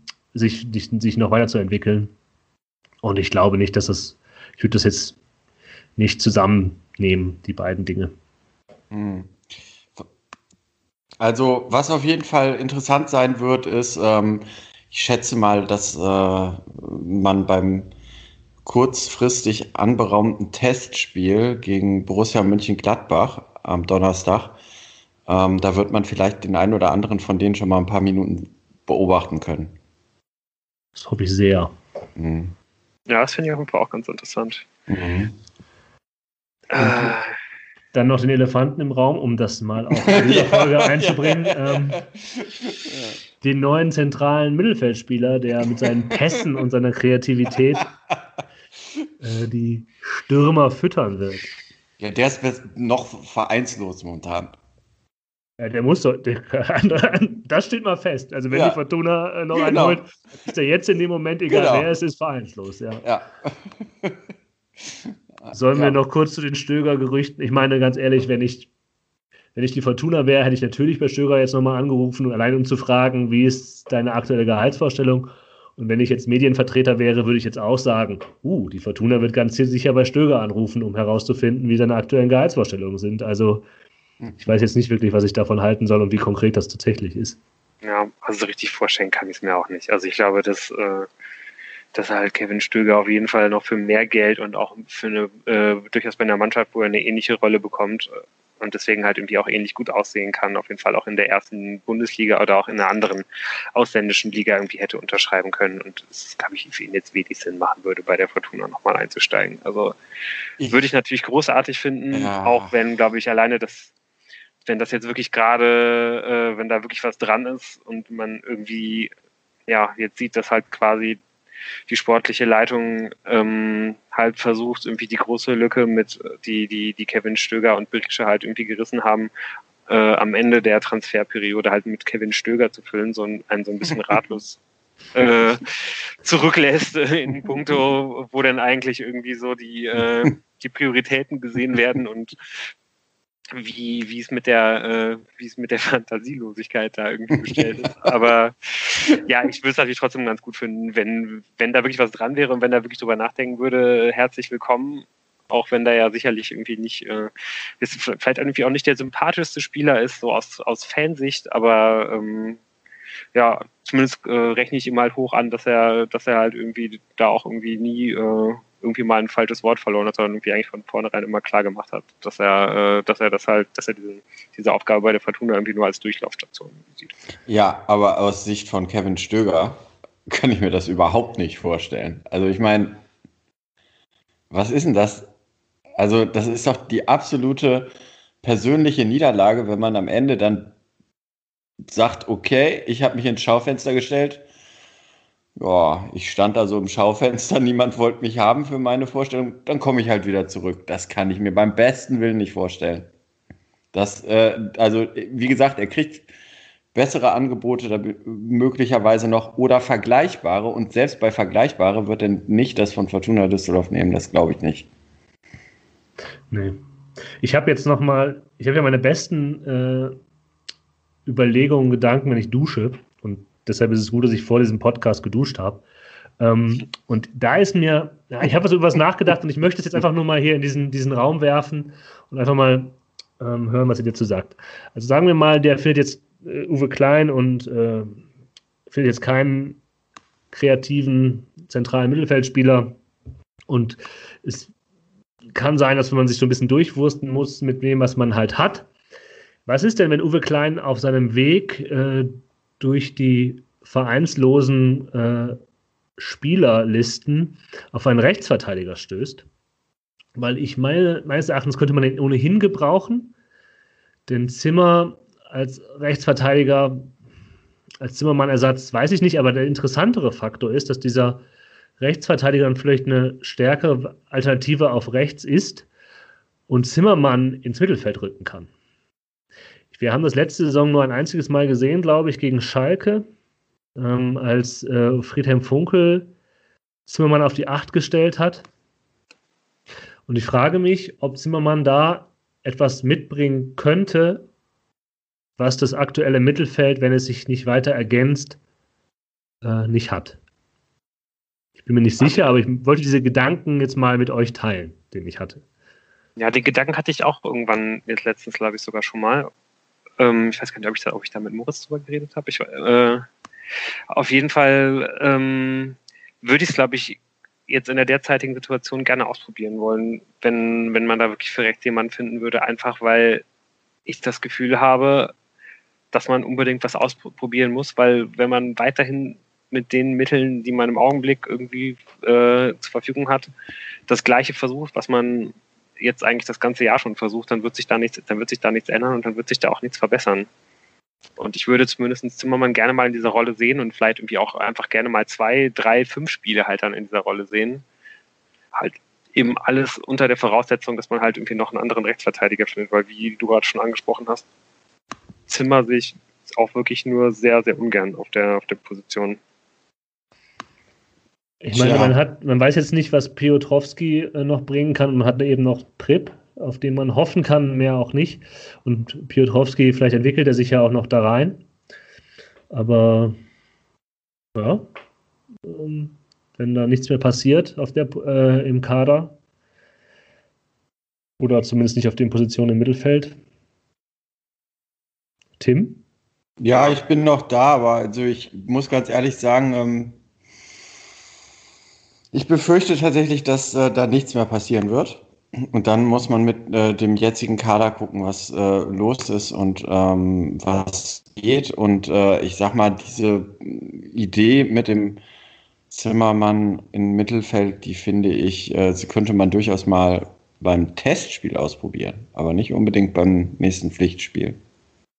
Ja, und äh, das ist ja, glaube ich, irgendwie auch wirklich schon mal ein guter Punkt, das jetzt so anzusprechen, weil es wird ja auf jeden Fall äh, keine Option sein, um das jetzt gegen Gladbach auszuprobieren, weil ja gerade die angesprochenen ja. Zimmermann und Pripp genau. beide nicht dabei sein werden. Zimmermann fällt mit der Verletzung, äh, die er gegen Kiel bekommen hat, bis auf weiteres aus und Edgar Pripp hat, äh, wer konnte es ahnen, äh, in der Reha einen Rückfall erlitten und wird auch bis auf weiteres äh, nicht mehr die Reha weitermachen können. So. Und das heißt, bei beiden, glaube ich, steht jetzt erstmal in den Sternen, wann sie zurückkommen.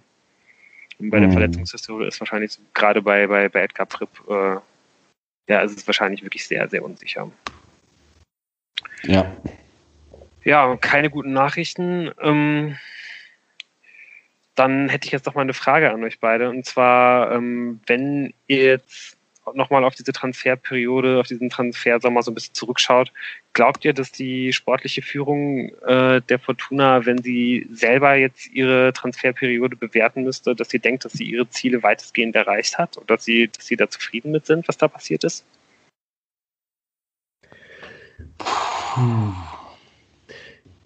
Ich glaube, jein. Ich bin mir ziemlich sicher, dass man gerne noch einen zentralen Mittelfeldspieler gehabt hätte die man Stand jetzt nicht hat. Aber ansonsten ist man, glaube ich, froh, dass man ein gewisses Gerüst halten konnte.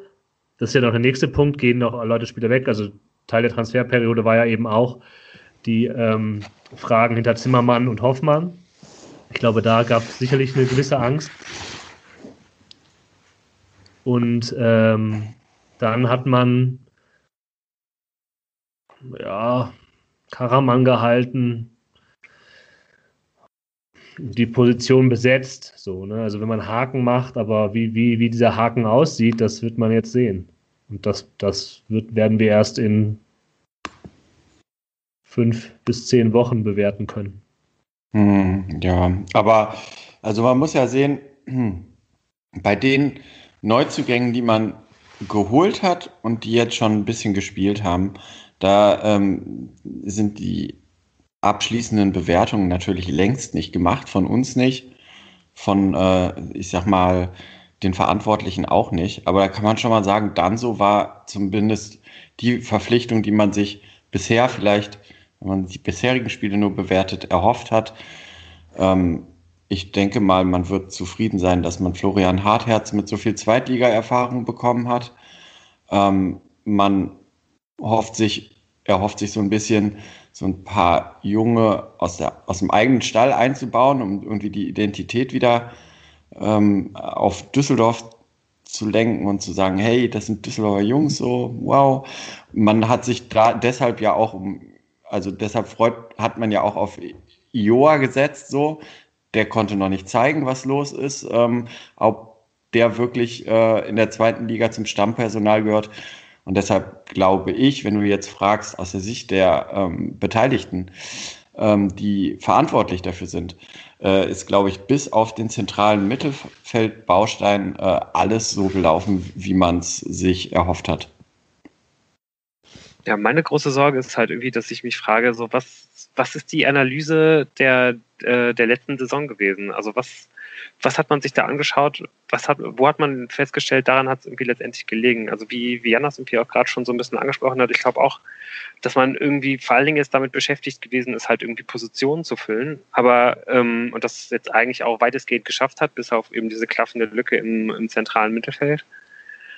Aber halt eben auch nicht mehr. Und ich mir fällt halt so ein bisschen schwer, halt irgendwie so eine klare Linie und so ein klares Konzept bei dem zu erkennen, äh, wie man diese Mannschaft jetzt zusammengebaut hat, fernab von irgendwie einigermaßen fähige Leute zu, zu holen. Aber ich kann irgendwie nicht, nicht so richtig erkennen. Also ich meine, das ist jetzt natürlich irgendwie auch ne, von außen gesprochen und nach äh, gerade mal drei Spielen und einen Tag nach äh, Ende der, der Transferperiode. Aber trotzdem kann ich nicht so richtig erkennen, wie die Mannschaft spielen soll und wie man halt irgendwie auch das abstellen möchte, was halt irgendwie in der letzten Saison halt irgendwie schlecht gelaufen ist.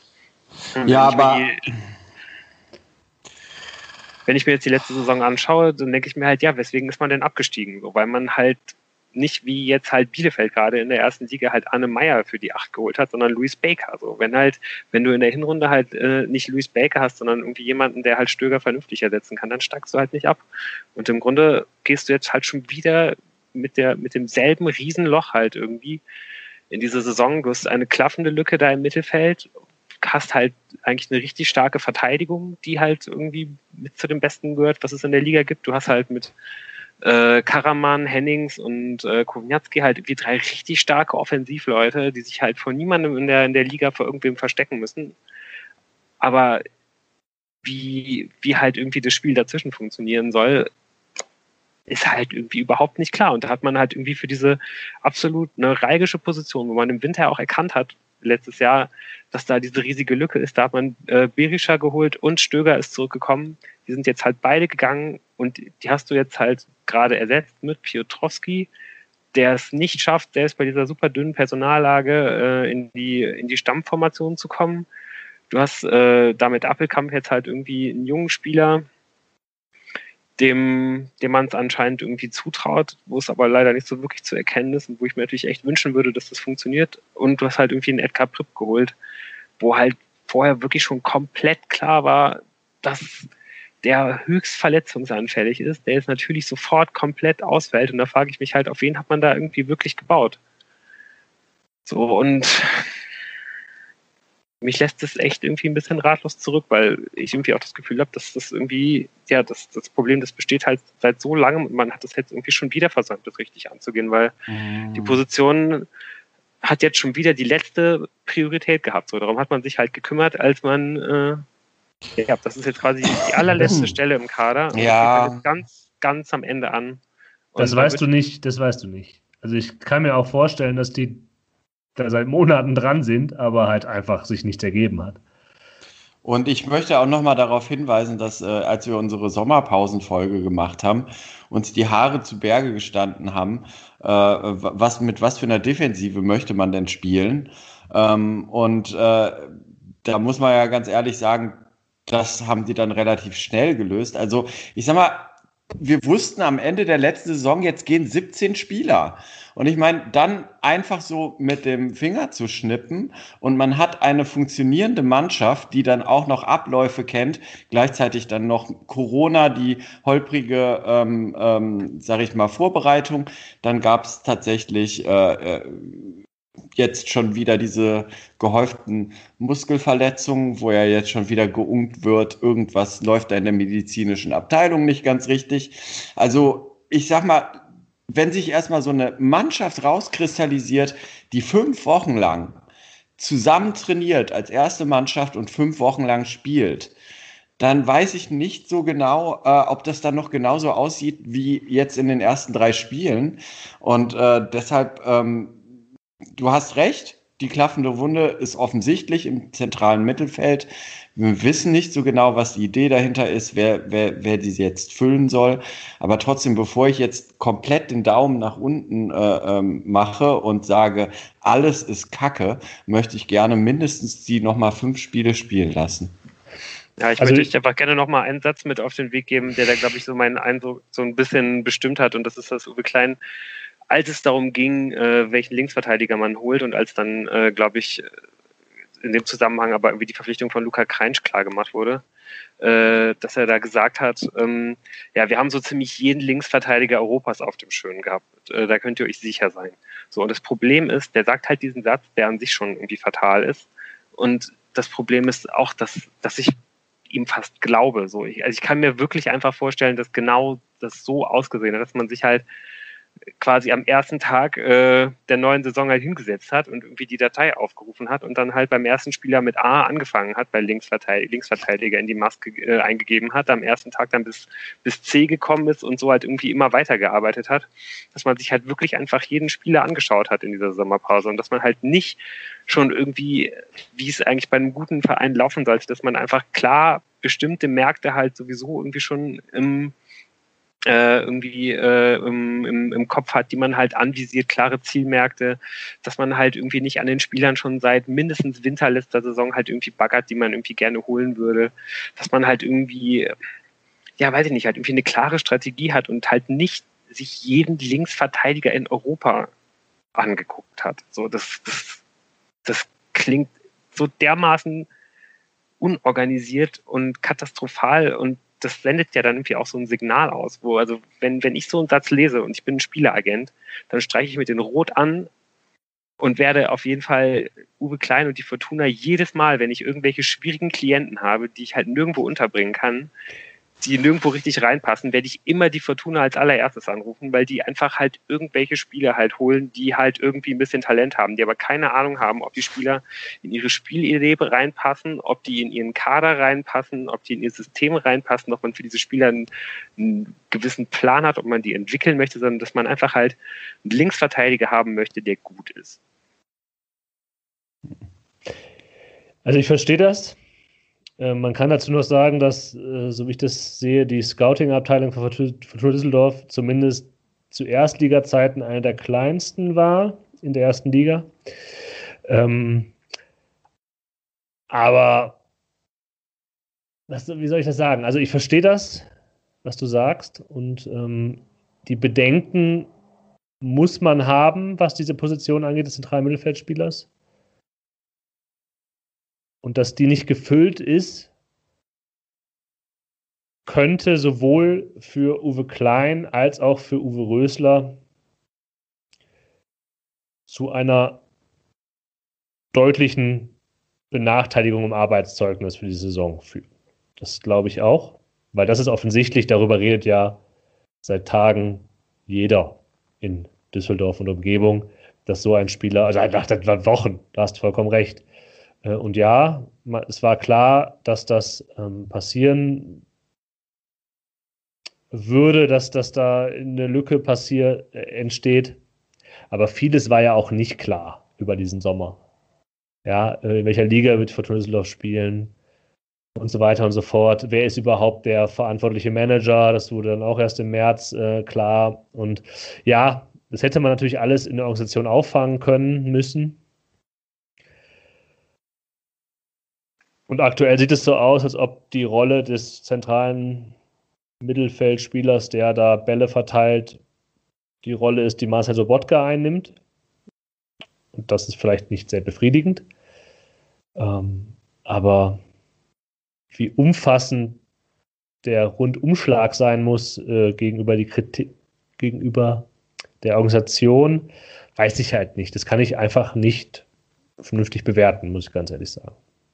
Genau, ich kann es zwar auch nicht bewerten, aber ich äh, finde es auch ein kleines bisschen aus der Luft gegriffen, weil also ich sag mal, bis auf ein paar Ausnahmen, wo du halt sagst, okay, die sind von A bis Z äh, durch äh, das Alphabet gegangen, so wie du es sagst, sind das doch alles Spieler, wo du halt sagst, aha, okay, der kommt jetzt aus der zweiten Mannschaft, äh, um äh, der eigenen Jugend eine Chance zu geben. Der hat sich dort bewährt. Aha, der kommt jetzt, ähm, äh, ähm, der kennt schon zumindest die deutsche Bundesliga. Der kommt jetzt, der kommt mit Zweitliga-Erfahrung, der hilft uns weiter als Zweitliga erfahrener Spieler. Ähm, also bis auf ein paar Ausnahmen hast du doch einfach zumindest diesen Background. Und ich sag mal, ob die als Mannschaft am Ende zusammenpassen, das weißt du doch auch nicht immer hundertprozentig im Vorhinein. Und das braucht einfach jetzt ein bisschen. Das Ding muss mal wachsen und am besten mit möglichst wenig Verletzungen. Also deshalb, ich finde es arg weit aus dem Fenster gelehnt momentan.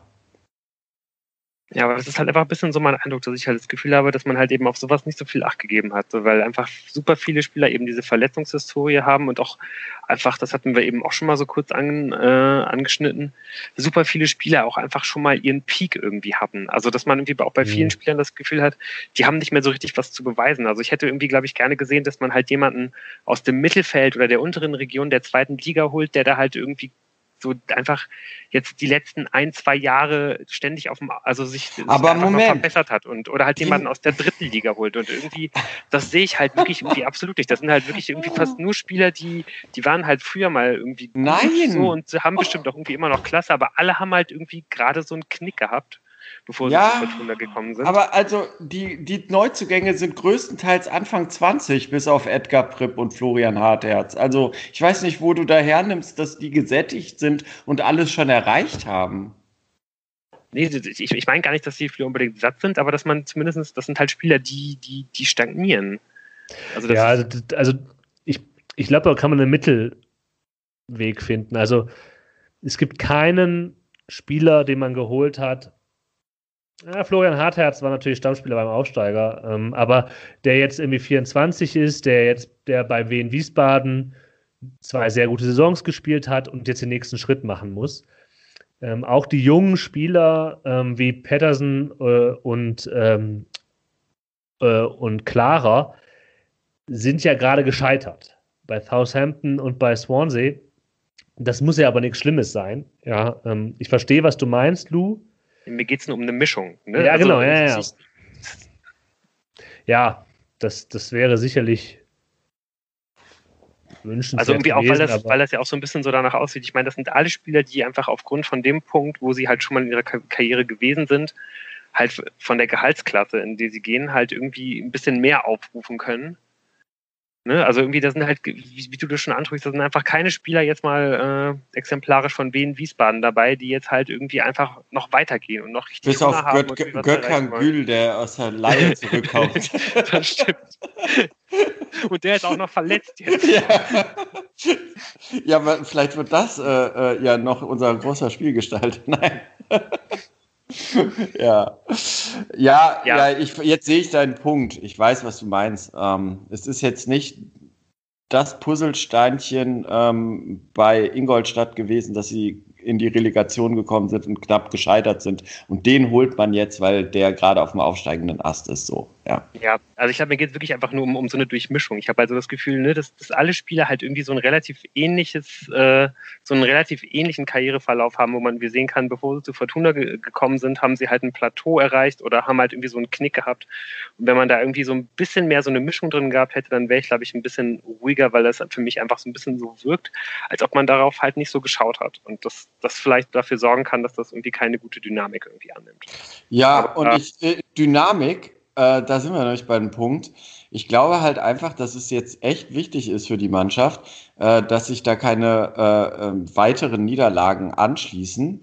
Ähm, denn äh, das kann so einer zusammengewürfelten, nicht gefestigten Mannschaft auch eine ganz böse Dynamik geben. Da gebe ich dir recht.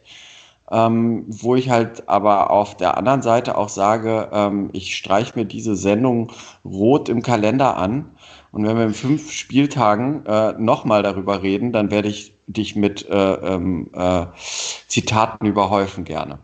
Oh Gott, ich hoffe so sehr, dass, äh, dass ich da ganz schlecht aussehen werde. Ja. Und äh, ja, meine große Hoffnung ist halt auch, dass ich äh, vielleicht schon in zwei Wochen schlecht aussehe, wenn wir nach dem Heimspiel gegen Jan Regensburg wieder miteinander sprechen werden.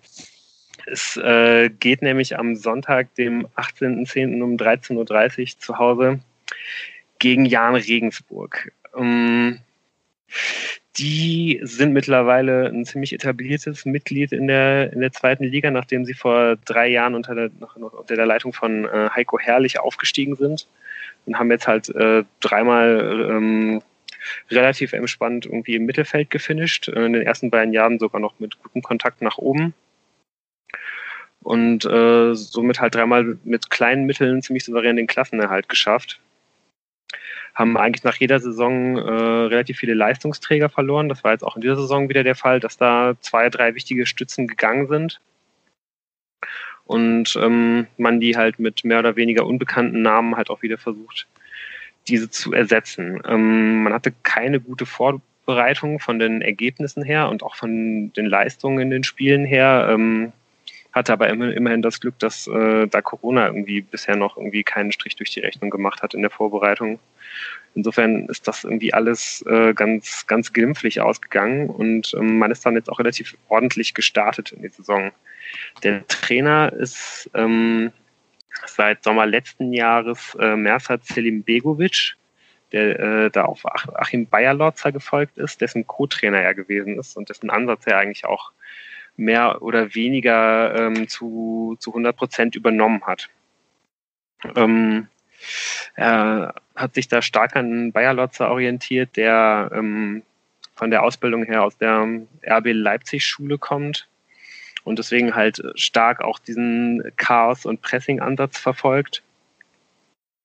Das heißt, man versucht halt viel, viel Chaos auf dem, äh, auf dem Platz zu, zu stiften, dem Gegner wirklich keine Sekunde zum Nachdenken zu lassen, mit ganz, ganz viel Körperlichkeit zu Werke zu gehen, ähm, dann ein ganz klares Umschaltspiel zu haben, richtig läuferlich, äh, läuferisch stark zu sein. Und ähm, ja, wenn das halt mal mit dem Umschaltspiel nicht so gut funktioniert, ähm, dann eben auch mal ruhig auf lange Bälle zu gehen und äh, die dann halt von äh, den physisch starken Stürmern ablegen zu lassen. Und damit halt irgendwie auch so ein bisschen ähm, ja, die individuelle Klasse, die ihnen dann im Vergleich mit den anderen Mannschaften in der zweiten Liga häufiger mal so ein bisschen abgeht, so ein bisschen auszugleichen. Was dann häufig dafür sorgt, dass, dass die Spiele ziemlich torreich sind im, äh, im Vergleich zu den anderen Spielen in der zweiten Liga. Ähm, ähnlich wie, äh, ja, bisschen ähnlich wie die Spielweise bei, bei Holstein Kiel auch. Ähm, hat das jetzt aber in dieser Saison dazu geführt, dass die ersten drei Spiele relativ torarm gewesen sind, aber deswegen nicht minder erfolgreich. Man hat fünf Punkte aus drei Spielen geholt mit einem 1-1 gegen Nürnberg, einem 0-0 gegen Darmstadt und jetzt zuletzt einem 1-0 Sieg gegen den KSC wo der äh, Torhüter äh, kurz vor Schluss auch noch einen Elfmeter gehalten hat, kennen wir ja auch.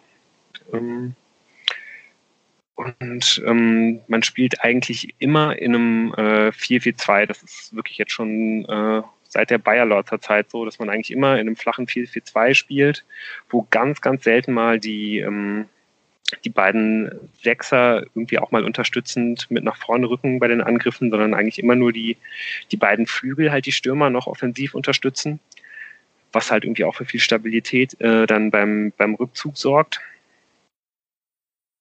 Und als ich jetzt mal so ein bisschen auf den, äh, auf den Kader geguckt habe, äh, ist mir eigentlich nur so ein Spieler aufgefallen, den ich halt wirklich kannte, nämlich Christoph Moritz, der, glaube ich, mal beim HSV, beim Mainz und bei Kaiserslautern gewesen ist. Und der Bruder von Nico Elvedi scheint dort zu spielen. Ah, oh stimmt, Elvedi. Den Namen habe ich, mhm. da war ich mir jetzt nicht sicher, ob das der Bruder ist, habe ich dann auch nicht mehr nachgeschaut. Auf jeden Fall ist das äh, einer der beiden Stamminnenverteidiger neben Sebastian Nachreiner. ähm, die werden, die beide werden wohl ziemlich sicher starten. Ähm, auf links Erik Wegkesser und äh, auf rechts aller Voraussicht nach Oliver Hein wenn das System nicht gewechselt wird, aber da werde ich gleich nochmal zu kommen. Ähm, ja, das Herz der Mannschaft sind die beiden Sechser. Das ist einmal so ein bisschen das Gehirn, äh, Max Besuschkow, der irgendwie auch für die, für die kreativen Momente da ist.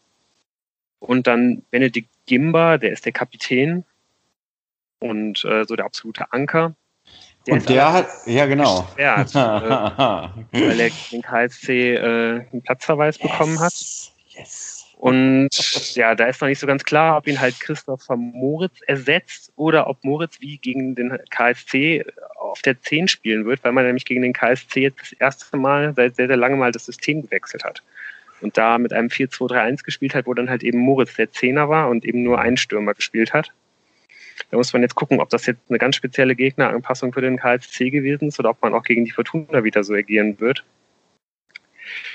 Ähm, so, da muss man wahrscheinlich damit rechnen, dass äh, vorne in der Sturmspitze ähm, der Däne Andreas Albers spielen wird und neben ihm dann Kalis Kana, wobei der halt vielleicht dann rausrotiert, wenn es eben dieses 4-2-3-1 geben wird.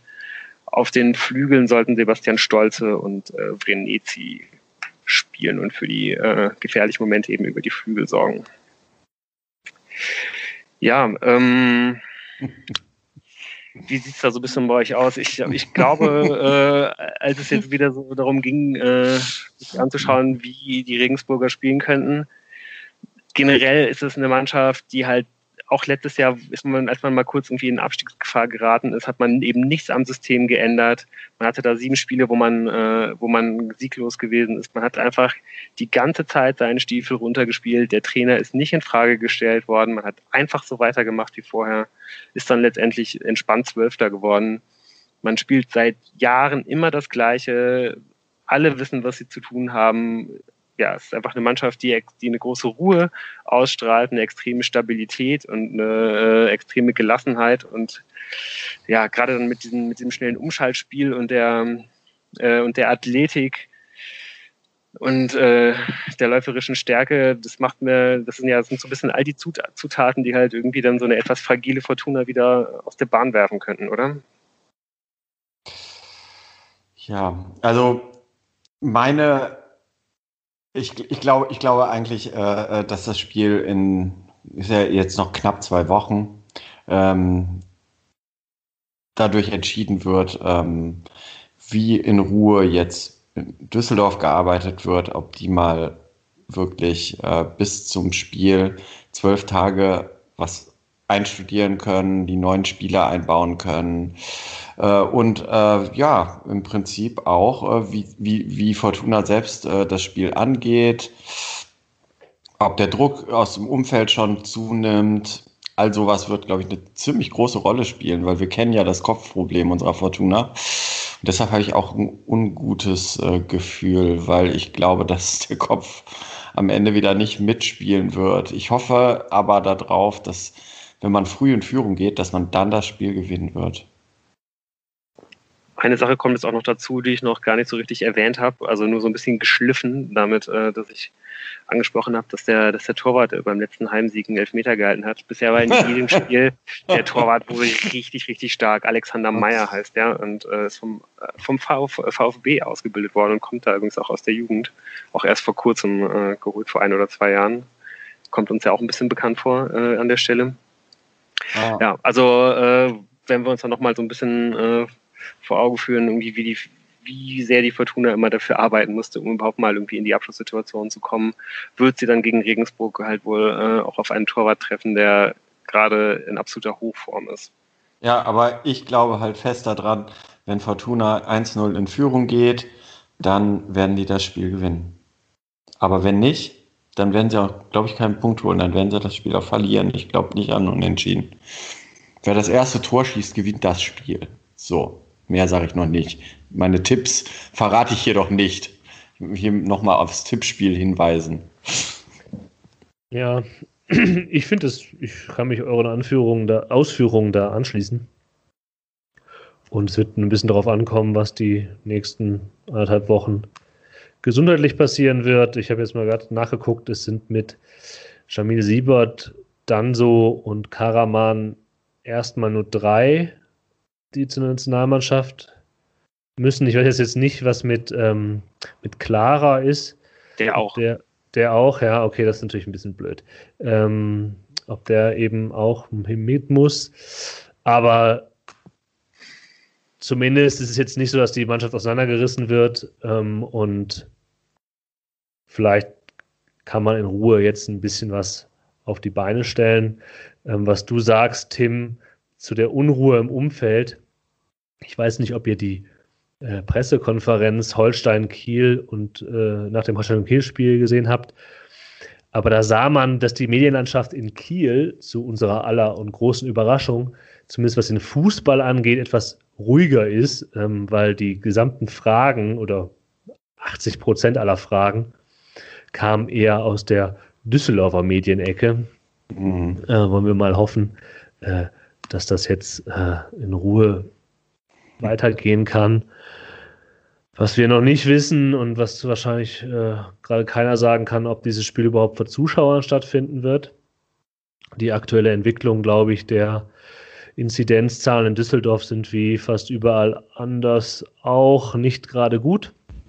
Wenn es so weitergeht, könnte es dann noch eng werden. Das wird die Stadt Düsseldorf dann wahrscheinlich entscheiden. Aber das werden wir vermutlich erst nächste Woche ist. Würde ich jetzt mal vermuten. Ja, wie, sollen wir noch so ein bisschen überlegen, wie die Ausstellung aussehen könnte? Ich weiß nicht, ob das so wahnsinnig viel Sinn nee, hat, ähm, nee. weil da jetzt noch so viel Zeit ins Land geht und irgendwie da jetzt auch so viele neue nochmal dazugekommen sind. Ja. Ja. Ich denke auch. Ich kann mir vorstellen, dass Petersen spielt übrigens, um da doch mal was zu sagen, weil gerade Borello jetzt noch in keinem Spiel, der war immer engagiert ist in Zweikämpfe gegangen, hat viele Dribblings versucht, aber noch ein bisschen glücklos war. Und ähm, da kann ich mir von den Neuzugängen am ehesten vorstellen, dass der ein Debüt geben kann nächste Woche. Äh, ja, doch, nächste Woche. Ja, dann, ich, ich glaube, man kann eigentlich fast davon ausgehen, dass halt auch Kreinsch irgendwie wieder spielen wird. Ne? Ja. Hoffmann kommt zurück, dann so ist gesperrt. Äh, von den beiden Jungen wird man da, glaube ich, jetzt keinen reinwerfen. Und ähm, ja, ansonsten wird sich wahrscheinlich gar nicht so wahnsinnig viel ändern können, auch, ne? auch, im, auch aufgrund der, der verletzten Situation ist dann noch zu hoffen, dass auch Ruben Hennings wieder zurückkommt. Ja. Und, ähm, ja, ich kann mir vorstellen, dass das Spiel ein bisschen torreicher wird. Also auch eher wieder nicht, weil, es so einen guten Plan gibt, wie die Fortuna irgendwie nach, nach vorne spielt, sondern vielleicht wieder eher so durch Aktionen, die Richtung Slapstick gehen oder dass man mal einen Elfmeter rausholt. Ich glaube, das geht 2-2 aus. Hm. Wir werden es sehen und für euch besprechen. Und äh, wir wollten auf jeden Fall auch nochmal darauf verweisen, dass wir auch bei Twitter sind. Und zwar aus Exil, at aus Exil, dass ihr uns genau. da folgen könnt. Genau, folgt uns da gerne. Ähm, schaut auch gerne auf unsere Homepage äh, und äh, ja, hört auf jeden Fall auch nächste Woche, nee, übernächste Woche dann erst. Ja. Äh, sofern wir nicht noch einen Stöger äh, Emergency Podcast machen müssen. ne, hört auf jeden Fall sehr, sehr gerne in zwei Wochen wieder rein. Und äh, ja, wir freuen uns auf euch. Ciao. Bis dahin. Ciao, ciao. Tschüss.